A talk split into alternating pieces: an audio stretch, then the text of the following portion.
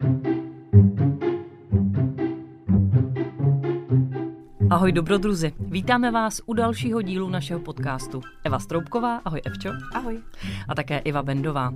Eh, dobrodruzi, říká vám něco pozice stromu, pes s hlavou dolů, anebo třeba bojovník? No tak ano, samozřejmě, jsou to jogové pozice.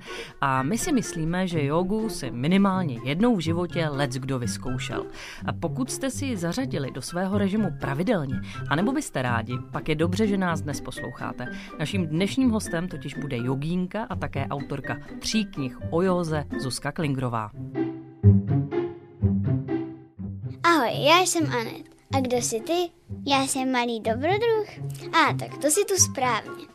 No, dneska tu točíme podcast pro malé dobrodruhy. A můžu taky? No jasně, dnes je to pro všechny dobrodruhy. Jupí! Vítejte u podcastu. Yoga po celý rok, yoga pro hubnutí a očistu a yoga proti úzkosti a strachu. To jsou knihy, jejichž autorkou je Zuzka Klingrová, kterou vítáme tady u nás v podcastu. Hezký den. Ahoj Ivčo, Evi. Zuzko, tak na začátek bychom asi měli začít tou dlouhou cestou, eh, na kterou si se vydala, a to je cesta jogy. Jak jsi se k ní dostala? A nedobrovolně. Já jsem vlastně dělala závodně judo a protože i judo je vlastně filozofický směr, a když je to bojové umění, tak tam k tomu ta filozofie patří, tak eh, vlastně náš trenér trošku používal právě jogu k, ke sklidnění, ke schopnosti se soustředit, což samozřejmě ve věku 12 až 17 let eh, mi nebylo úplně blízké a nebyla jsem z toho úplně nadšená.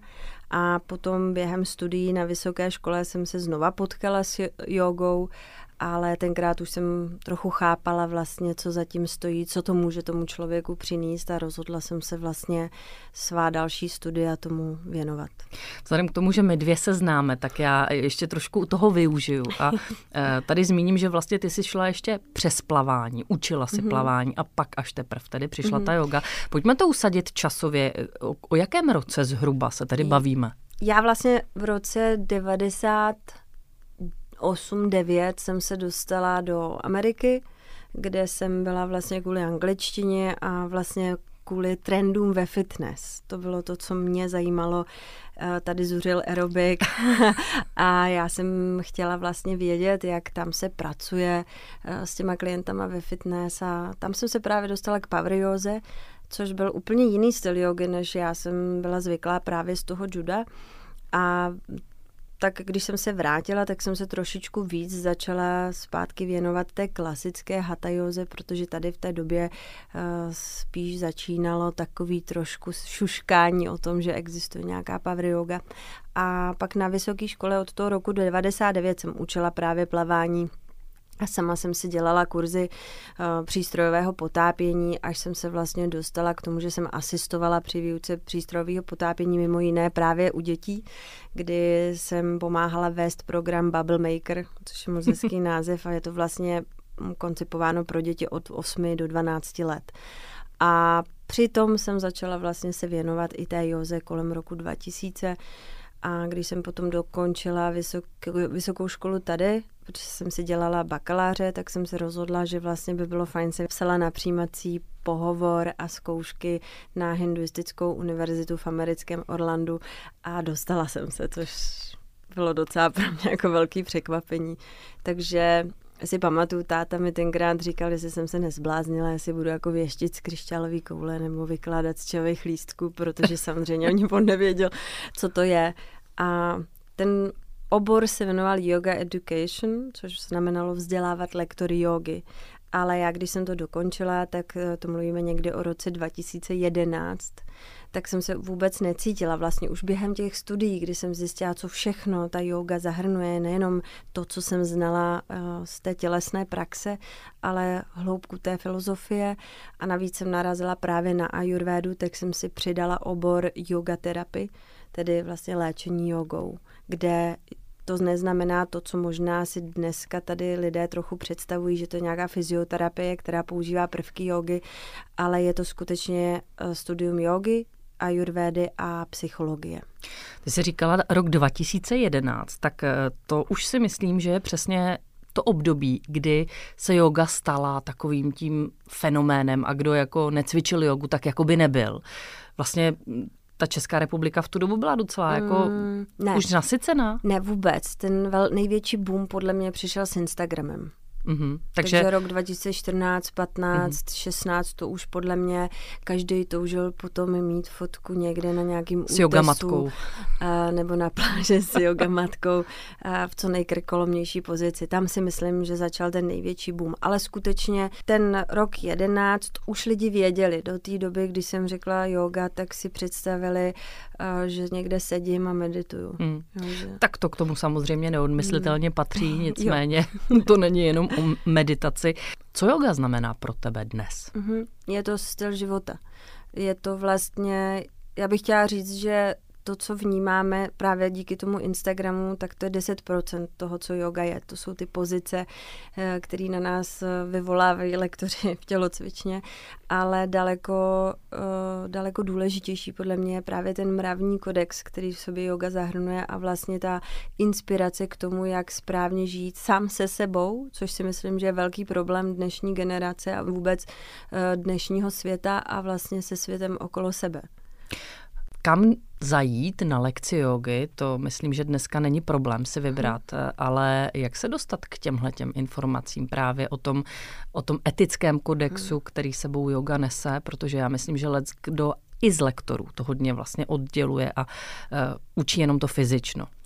Jo, protože ten koncept toho vzdělávání těch lektorů, a já vím, jak by se to mělo učit, sice to neučím, ale eh, tak je to velmi obtížný, protože ty kurzy skutečně trvají 200-300 hodin a za tu dobu eh, ty jsou rádi, když mají 20 hodin anatomie a stihnou vlastně v těch 200-300 hodinách obsáhnout ty pozice.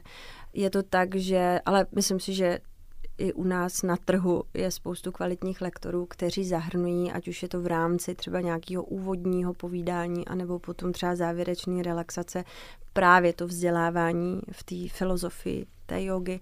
Eh, určitě dneska je dostupné hm, spoustu podcastů, a spoustu online lekcí a nebo i knih, takže yoga je vlastně jeden z těch mravních kodexů v sobě zahrnuje svadhyaya, neboli samostudium, kdy jogín skutečně, nebo člověk, který aspiruje na to být jogínem, by se měl věnovat samostudiu. Ať už jsou to ty texty jogínský, anebo vlastně to poznávání sám sebe skrze třeba praxi pozic na podložce. Zmiňovala si podcasty jogové, tak ty sama si autorkou jednoho podcastu, tak pojď nám ho tady představit. já mám podcast, ale přiznám se, že já jsem hrozně špatný plánovač a dotahovač, jak dělám hodně těch věcí, tak já jsem začala dělat podcast, který byl v době covidu a když pak se vrátil svět řekněme, do normálu, tak už eh, jsem tomu tolik nedala, protože jsem mezi tím spustila svůj klub, kde právě ty lidi vzdělávám, ale dostupné na všech platformách je podcast Povídání nejen o Joze, kde vlastně jsem se snažila nastínit nějaký ty základní témata, na která jsem během toho covidu právě narazila, eh, že možná jsou pro ty lidi zmatečná témata, že vlastně nevědí, co si vlastně pod tou jogou představit, co je to ayurveda, co znamená žít podle ayurvédy, jak se dneska třeba lidé dopouští spirituálního bypassingu, což je terminus technicus, který vidíme velmi často, že já se s tím setkávám, že lidi si myslí, že když jsem jogín, takže nemám zlost, naštvanost, hněv nebo agresi. Mám.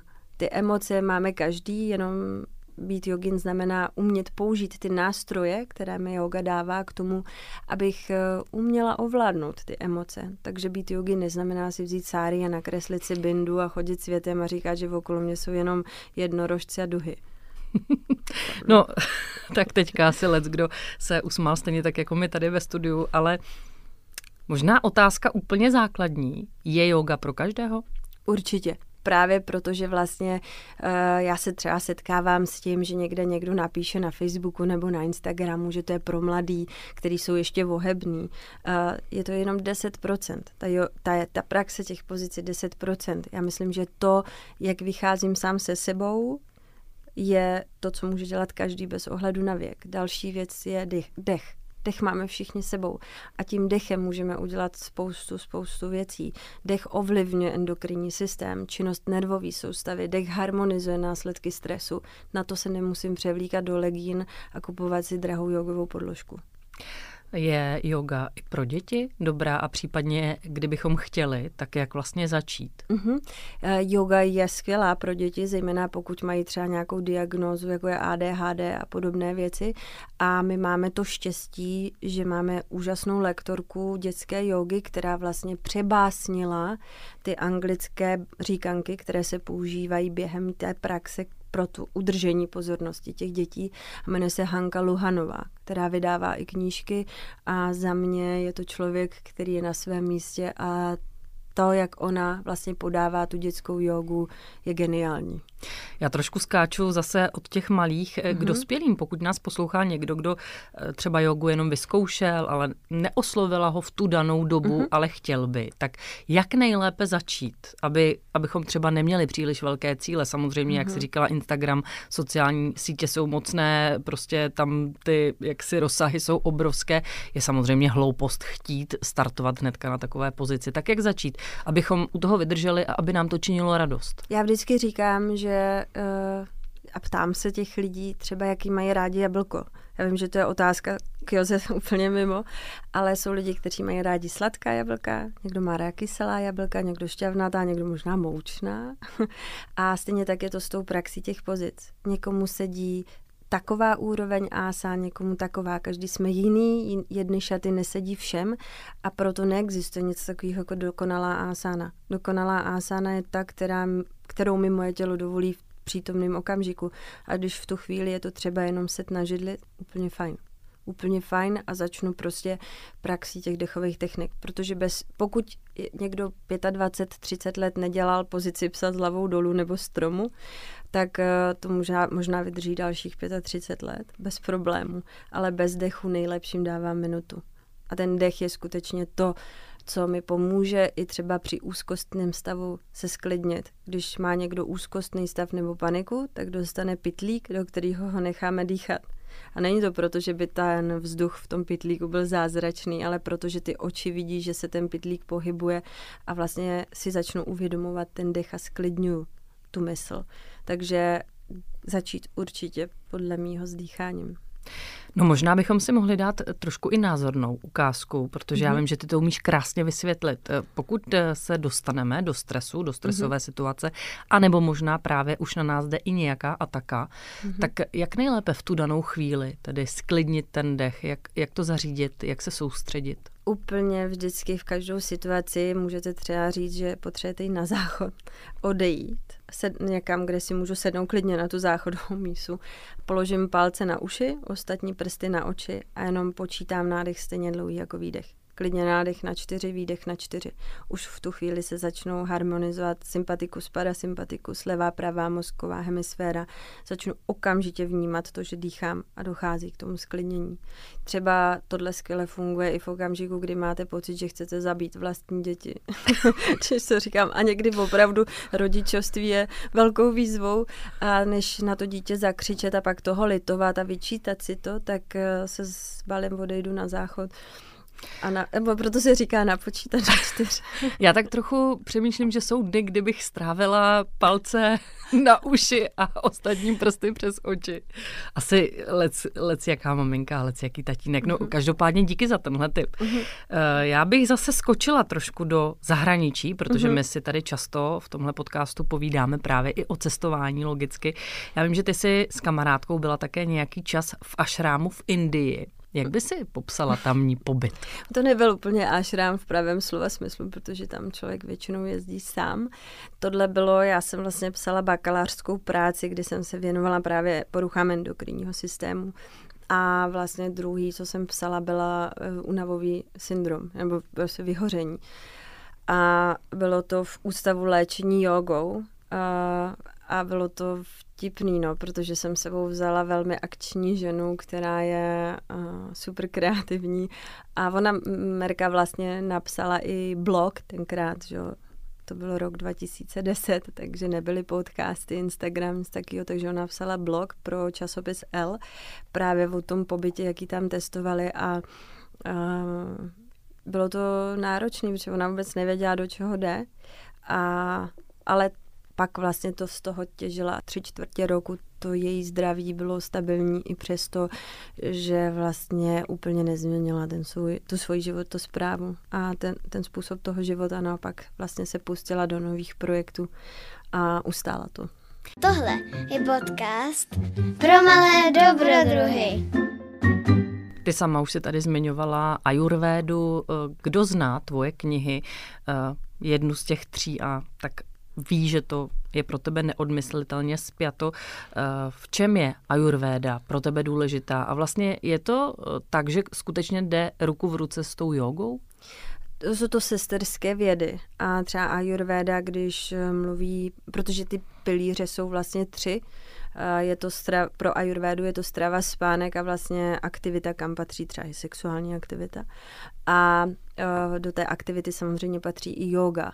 Ayurveda využívá vlastně ty prvky jogy k tomu, k té stabilizaci toho zdraví, ať už je to mentální nebo fyzické zdraví, protože uh, Ayurveda je věda o dlouhověkosti. Když to yoga vlastně je o spirituálním růstu, takže v některých těch věcech, třeba co se týká stravy, se úplně nepotkávají, protože cíl Ayurvedy je, aby jsme tu byli dlouho a cíl jogy je, aby jsme tu byli, aby jsme vlastně dosáhli toho osvícení samádí. Nicméně v těch knihách protkáváš jednotlivé mhm. kapitoly i tedy recepty ajurvédskými. Já jenom zmíním znova ty názvy pro ty, kdo je neznají. Yoga po celý rok, tak to byla první kniha. Mm-hmm. Pojďme ji trošku představit. Tam právě vlastně se snažím nastínit úplně jednoduchou cestou úplné základy ajurvedy. Nejde to, pokud už někdo nějakou knihu o ajurvedě četl, tak mu to nebude stačit protože to jsou úplný, úplný začátky té ajurvedy a já tam potom vlastně ukazu pohled té ajurvedy na praxi jogy během celého roku, protože to, co vlastně je pro tu ajurvedu důležité, je žít v souladu s těmi ročními obdobími. Tedy dám úplně jednoduchý příklad. Uprostřed léta, kdy je velké teplo, nebudu vyvolávat další teplo v tom těle, protože příliš mnoho tepla podporuje záněty v těle. Proto není nic neobvyklého sluneční vyrážka, letní krvácení z nosu, anebo třeba letní angíny. Jo, takže tady vlastně v té knižce já se snažím ukázat, jak jíst a jak praktikovat, co vlastně dělat podle ayurvédy a jogy eh, v souladu s tím ročním obdobím. Když bychom teď měli pro neznalce ayurvédy, třeba uh-huh. uh, alespoň pro příklad, uh, zmínit nějaké suroviny k jídlu, které jsou třeba právě horké, které podporují ten oheň v nás. Mm-hmm. Jo, je cokoliv, co prohřívá, třeba skořice. Jo, takže si dát v, v létě něco, kde je skořice nebo zázvor, je trošku eh, hra s ohněm doslova, doslova. když tak řeknu.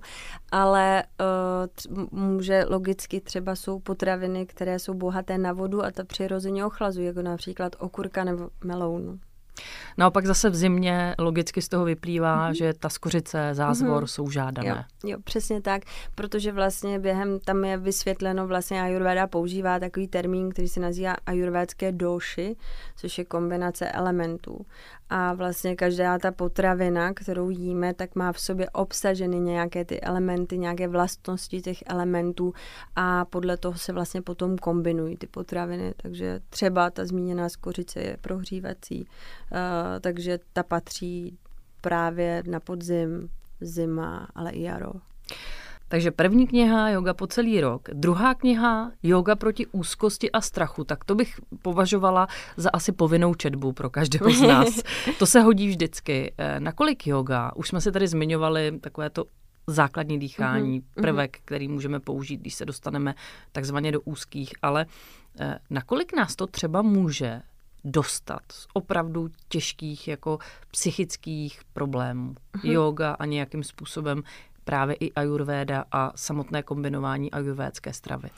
Právě jak už jsem naznačila, tak to, co má yoga a ayurveda společného, je, mm, jsou takzvané tři guny, neboli tři základní vlastnosti. A to je uh, satva, což je jakýsi harmonický stav. Pak je to tamas, což je odevzdanost, letargie, útlum.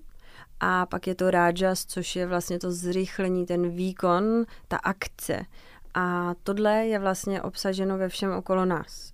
I v jídle a i vlastně naše mysl má tyto tendence.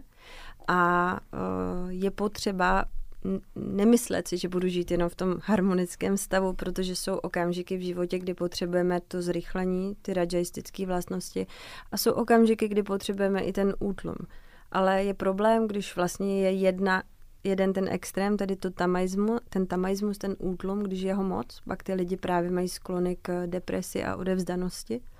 A když je naopak je moc toho rajas, tak máme ty úzkostné stavy, což bohužel je daleko čas, nebo bohužel je to daleko častější, protože ten životní styl vlastně nás zrychluje a ty požadavky na tu nervovou soustavu a na podávání toho výkonu jsou obrovské. Tedy eh, z pohledu ayurvedy jsou aktivity, které jsou opačné, tedy tamaistické, když třeba vezmu uh, jogový spánek, který vlastně utlumuje ten rajaismus, nebo jsou asány, nebo styly jogy, třeba yin yoga, která je opakem power yogi nebo ashtanga yogi, kde se podává ten výkon. Když to převedu do úplně, úplně lidské řeči a budu mluvit o potravinách, které známe všichni, tak jsou potraviny, které mají ty tamaistické vlastnosti, třeba houby. Když s ním houby, tak cítím, že mám těžký žaludek, hmm. jo, že se mi to blbě tráví, a když třeba s ním vajíčko, tak jsou dokonce lidi, kteří třeba, když jsou hodně rajajističtí, když jsou hodně zrychlený, tak můžou po vajíčku mít průjem. Mhm. Takže tyto vlastnosti, tyto tři vlastnosti, třeba rýže je satvická. Tak e, když mám třeba problém toho tamaismu, tak budu vynechávat potraviny, které mě tlumí a budu spíš zařazovat ty potraviny satvický anebo rajajistický. A když mám ty sklony k tomu rajajismu, tak zase víc budu třeba volit ty potraviny, které mě uzemňují a sklidňují. Takže takto se vlastně dá ovlivnit uh, to, jak, uh, jak se cítím v tom těle fyzickým a samozřejmě tou vhodnou praxí potom můžu zase taky harmonizovat ty vlastnosti. Takže vyladit si vlastně svoje uh-huh. tělo jako jo. hudební nástroj. Přesně tak a protože yoga i ayurveda nebo yogová terapie říká, že mysl je to, co nám způsobuje uh, zdravotní problémy a že zase ta samá mysl nám může pomoct zpátky k tomu zdraví. Eh, myslím, že se stalo už takovým možná kliše, eh, že se říká, člověk by měl zpomalit. Ty jsi hmm. zmiňovala vlastně ty poměrně vysoké nároky obecně, hmm. které si na sebe my lidé klademe. Jak jak bys doporučila to sklidnění, to možná zpomalení? Představme si to, že máme děti, mm-hmm. což obnáší určitý eh, časový zápřah samozřejmě. Eh, je to možná určitá pravidelná doba, ve které třeba si budeme dýchat, nebo právě cvičit, nebo co bys doporučila? A na to jsou dvě odpovědi. Ta první je, že velmi často já slyším, já s jogou začnu až Jo, tak kdybych dostala korunu, za pokaždý, když tohle slyším, jak jsem miliardář. jo, fakt. A když otevřu právě ty zmiňované knihy, které jsou jakým, jakýmsi návodem, manuálem pro to, jak tu jogu praktikovat a žít, tak ta první knížka se jmenuje Patanjaliho Yoga Sutry a první verš, který je tam zmíněný, je yoga začíná nyní. Takže jako ne, ne až budu mít lepší legíny, až mi odrostou Já děti. Já jsem čekala, jestli to řekneš s těma legínama. A až zhubnu nebo až hmm. budu flexibilní, jo, to, to jsou časté jako argumenty, tak prostě začít hned. A další odpověď na to je, kdo si čistí zuby. Já myslím, že všichni. Hmm. Víckrát denně. A elektrický kartáček zubní je nastaven, přednastaven na tři minuty pět minut praxe jogy už se jako praxe počítá. Ano. Mhm. Takže tak... když si řeknu, že každý den ráno obětuju pět minut tomu, že si jenom sednu a budu dýchat, a možná začnu na pěti minutách, pak přidám, třeba to bude sedm, pak třeba deset, třeba za pět let to bude patnáct minut, tak už z toho vytvořím ten rituál. A jakmile se to stává rituálem, tak už to začíná a najdu si na to ten čas a ten prostor. Takže začít klidně tímto způsobem. Jeden z těch veršů v sutrách říká, že jen pravidelná a dlouhodobá praxe bez trvání na výsledku té praxe nám přinese ten vnitřní klid. Tak já doufám, že díky podcastu pro malé dobrodruhy a díky tobě přibyde množství jogínů, protože Já jsem chronický začínač, ty to víš, mm-hmm. a s jogou a přerušovatel, ale těch pět minut se zdá, řekla bych, hodně reálných. Navíc to dýchání, čím je člověk starší, tím jako pociťuje, že to víc potřebuje. A tím se dostává možná k té další otázce. Jak vlastně začít s jogou tak, aby mě bavila, což už si zmiňovala ty, mm-hmm. protože uh, my máme společnou kamarádku, která před 15 eh, lety zkoušela jogu a zývala tam a naprosto to pro ní nebylo. A dnes už vlastně tu jogu sama cvičí. Tak uh, je nějaké životní období, které řekněme je pro nás příhodnější, kdy jako víc třeba začínáme, nevím, typnu kolem čtyřicítky, střední věk, anebo uh, se to dá jako vlastně nastavit tak, že začnu navzdory tomu, jaký mám ten svůj rytmus, ať už zrychlený, mm-hmm. zpomalený a tak. I velmi často přichází nějaký aha moment, kdy ty lidé uh, touží, přirozeně vnímají, že potřebují sklidnit, pro někoho je to třeba nějaká nemoc nebo třeba nějaký těžší životní období, kdy potom hledají vlastně to spojení sám se sebou, což yoga je kdy v, v, skutečně i těch pět minut, kdy naslouchám jenom sám sobě, mi může přinést hodně, hodně moc. Ten, tu vnitřní stabilitu a ten klid a sílu ustát vlastně ty těžší životní období. Já bych řekla, že neexistuje ideální věk, kdy začít. Já jsem začala, myslím si, že jsem v té době nehledala ani klid, ani jsem zaplať pámbu nebyla v žádné těžké životní situaci, ale vlastně mi to bylo hrozně příjemné, protože já jsem byla docela netrpělivá, a možná až bych řekla někdy, mi to bylo dost jedno, to, co se odehrává v mém životě a bylo mi hrozně fajn těch okamžicích na té podložce. Takže uh, já bych řekla, že neexistuje neut- ideální věk, kdy si jogu začít. Prostě rozdělat tu podložku a začít hned. A je, je ono si vás to prostě najde. Ten, ten zlom přijde, ať člověk chce nebo ne, tak i když začne třeba s power jogou, kde žádná filozofie není, tak člověk je tvor zvídavý. Tak dřív či později bude chtít vědět víc, co zatím stojí, proč, proč se cítím tak dobře. A může mít štěstí a narazí na lektora, který mu to řekne. Kdy já považuji za úplně základní, aby ty lidi chápali, proč to dělají proč zrovna tady tu pozici. Jednak ji dělat technicky správně, aby si teda člověk ne, neublížil, protože samozřejmě, když, byste, když by si měla jako hosta ortopeda, tak, eh, tě, tak se bude křižovat, když uslyší slovo yoga, protože samozřejmě pokud jogu cvičí člověk, který je hypermobilní a nedostane správný ná, návod na to, jak s tím tělem pracovat, tak si může ublížit v těch asánách. A, takže dostat návod, jak tu pozici dělám, a druhá hned věc je, proč ji dělám. Protože pak logicky budu chtít vědět víc a víc a dostanu se od té fyzické praxe k tomu uh, poznání ať už je to ten způsob toho života, ať už je to ten mravní kodex vůči světu okolo nás nebo sám k sobě. Já mm, třeba, jak teď možná to bude znít trošku divně, ale uh, protože hodně cestuju a kdy při cestování člověk musí navštívit různé toalety. Ano.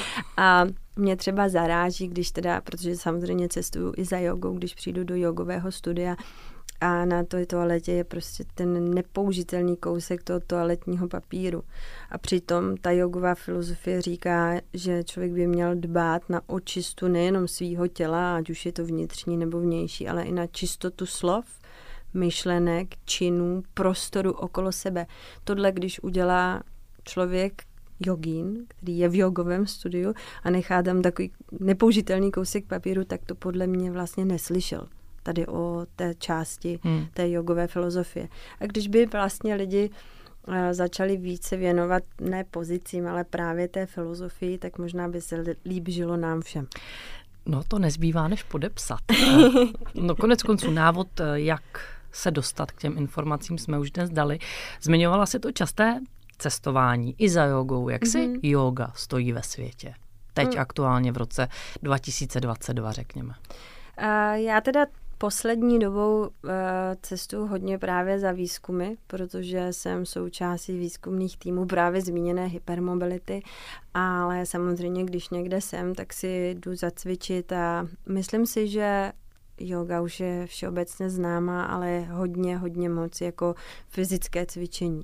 Že to, co ty si třeba řekla, u nás, že u nás je velmi běžné, že neslyšíš na těch lekcích nic o té filozofii, tak bohužel i ve světě toto platí, ale myslím si, že třeba Yoga Alliance, což je aliance, která združuje lektory jogy, na tom docela úsilovně pracuje, aby se to vlastně posunulo dál, aby uh, ta jogová filozofie se dostává, dostala mezi ty lidi podobně jako ty jogové pozice.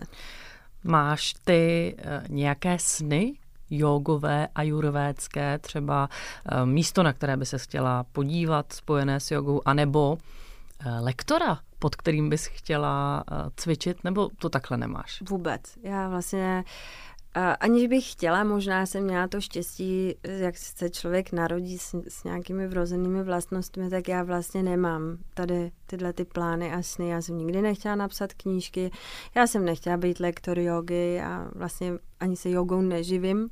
A jogu beru jako své poslání, živí mě úplně něco jiného, ale uh, a prostě se snažím žít to, co říká ta filozofie té jogy, to, co je teď. Já hrozně nemám ráda, když někdo říká tady a teď, protože je to strašný kliše. Ale já radši říkám, žiju v přítomném okamžiku. Hodně lidí žije tak, eh, jak můžete třeba úplně hrozně hezky vidět ve filmu Účastníci zájezdu, kde už jsou na odjezdu z té Itálie nebo kde se to odehrává a sedí tam ta rodinka a ta maminka sedí u toho moře a vypráví, co bude dělat, až přijede domů jo, vyklepu deku, aby se mi neucpal filtr pračky. a takhle žijem. Že hmm. my jsme někde na nějakém místě, my jsme se vydělali peníze, zaplatili tu cestu, ale vlastně v myšlenkách žijeme o tři dny napřed. A to je hrozná škoda. Takže já vlastně se snažím ke všemu přistupovat takto, že vlastně to, co je teď, je fajn, na tom pracuji a co bude za půl roku, jasně, jsou některé věci, které člověk musí naplánovat. Třeba já příští rok vydám uh, čtvrtou knihu, která bude pro ženy. a tak na tom člověk trošku plánovat musí, ale já třeba vždycky žasnu, když se mě někdo zeptá, jestli můžu přijet na nějaký kongres v říjnu 23 a já vůbec nevím, já vůbec nevím, co bude v lednu 23, na tož v říjnu 23, takže řeknu většinou, že jo. A pak vlastně kolem toho skládám ty ostatní věci až vlastně těsně předtím třeba v září. No dobře, tak než se rozloučíme, sama si to eh, nakousla, tak pojď to trošku poodkrýt. Eh, další kniha pro ženy. V jakém mm. slova smyslu? Yoga, ayurveda a žena. Protože vlastně uh, ten ženský život je těžký, ale vlastně život je těžký. Hmm. Protože, jak říká Bhagavad Gita, každou vteřinu našeho života jsme bojovníky na vlastním bitevním poli své mysli. A já bych to právě, že nám chtěla zjednodušit a myslím si, že jsou různé trendy, které můžou být zavádějící a vlastně ty ženy dostávat možná ještě do těžších životních situací. Takže bych chtěla udělat zase, já říká, neříkám moc knihy, ale manuál, kde budou zpracovány všechny ty fáze života ženy, ať už je to první menstruace nebo uh, potom menstruační cyklus, který sebou může nést spoustu problémů, ať už je to PMS nebo bolestivá menstruace, nepravidelná menstruace, obtěhotnění, protože samozřejmě uh, i ty teenageři už od toho dětského věku jsme vystavováni tomu stresu, což se pak podepisuje právě i v tom produktivním věku uh, a v období, kdyby jsme měli mít děti, už může ta mladá žena mít problémy s otěhotněním právě s traumat, který si třeba nese uh, z období dospívání. A teď myslím i třeba fyzický traumata, jo, ať je to e, třeba špatná strava, když řeknu, nebo různé poruchy příjmu potravy a podobně. A pak samozřejmě těhotenství po porodu, a což by bylo na samostatnou knihu, takže tady to bude tak trochu okrajově zmíněný a pak podle mě e, období, který je velmi obtížný a krutý, že nám... Přesně moderním, vím, co řekneš. v moderním světě a to je menopauza. Přesně tak. Jo, protože uh, ty ženy často skutečně uh, se jim změní život velmi výrazně a začínají potom o sobě pochybovat. A to je hrozná škoda, protože, jak říká Ayurveda, každá ta fáze toho života má jiný úkol. Poslední otázka. Může i Ayurveda v tomto pomoci právě při vyrovnání se mm-hmm. s důsledky menopauzy? Velmi, velmi. A zase to začíná u té psychiky, kdy ta žena, když pochopí, že ta fáze toho života je, má vlastně úplně jiný poslání, tak to může vlastně pomoct s velkým množstvím uh, těch symptomů, který má. Tak já myslím, že budu mluvit i za ty, které nás poslouchají, eh, že se těším, až vyjde tvoje nová kniha. Dnes tady zaznělo hned několik typů a taky krásných myšlenek. Děkuji moc za to, že jsi udělala čas a budu se těšit třeba někdy zase příště v podcastu pro malé dobrodruhy. Já moc děkuji za krásné povídání. Hostem dnešního podcastu byla jogínka a také autorka již několika knih a jednoho kalendáře o józe Zuzka Klingrová. A to je konec. No pro dnešek jo. Já chci ještě... No tak se podívej na www.promaledobrodruhy.cz a pokud chceš vidět videa, tak na YouTube, Instagram nebo Facebook. A co když chci jít nakupovat? Tak jeď do Čakovic vedle Globusu, ulice Kostelecká. No a tam je prodejna. A tak já jdu, tak ahoj.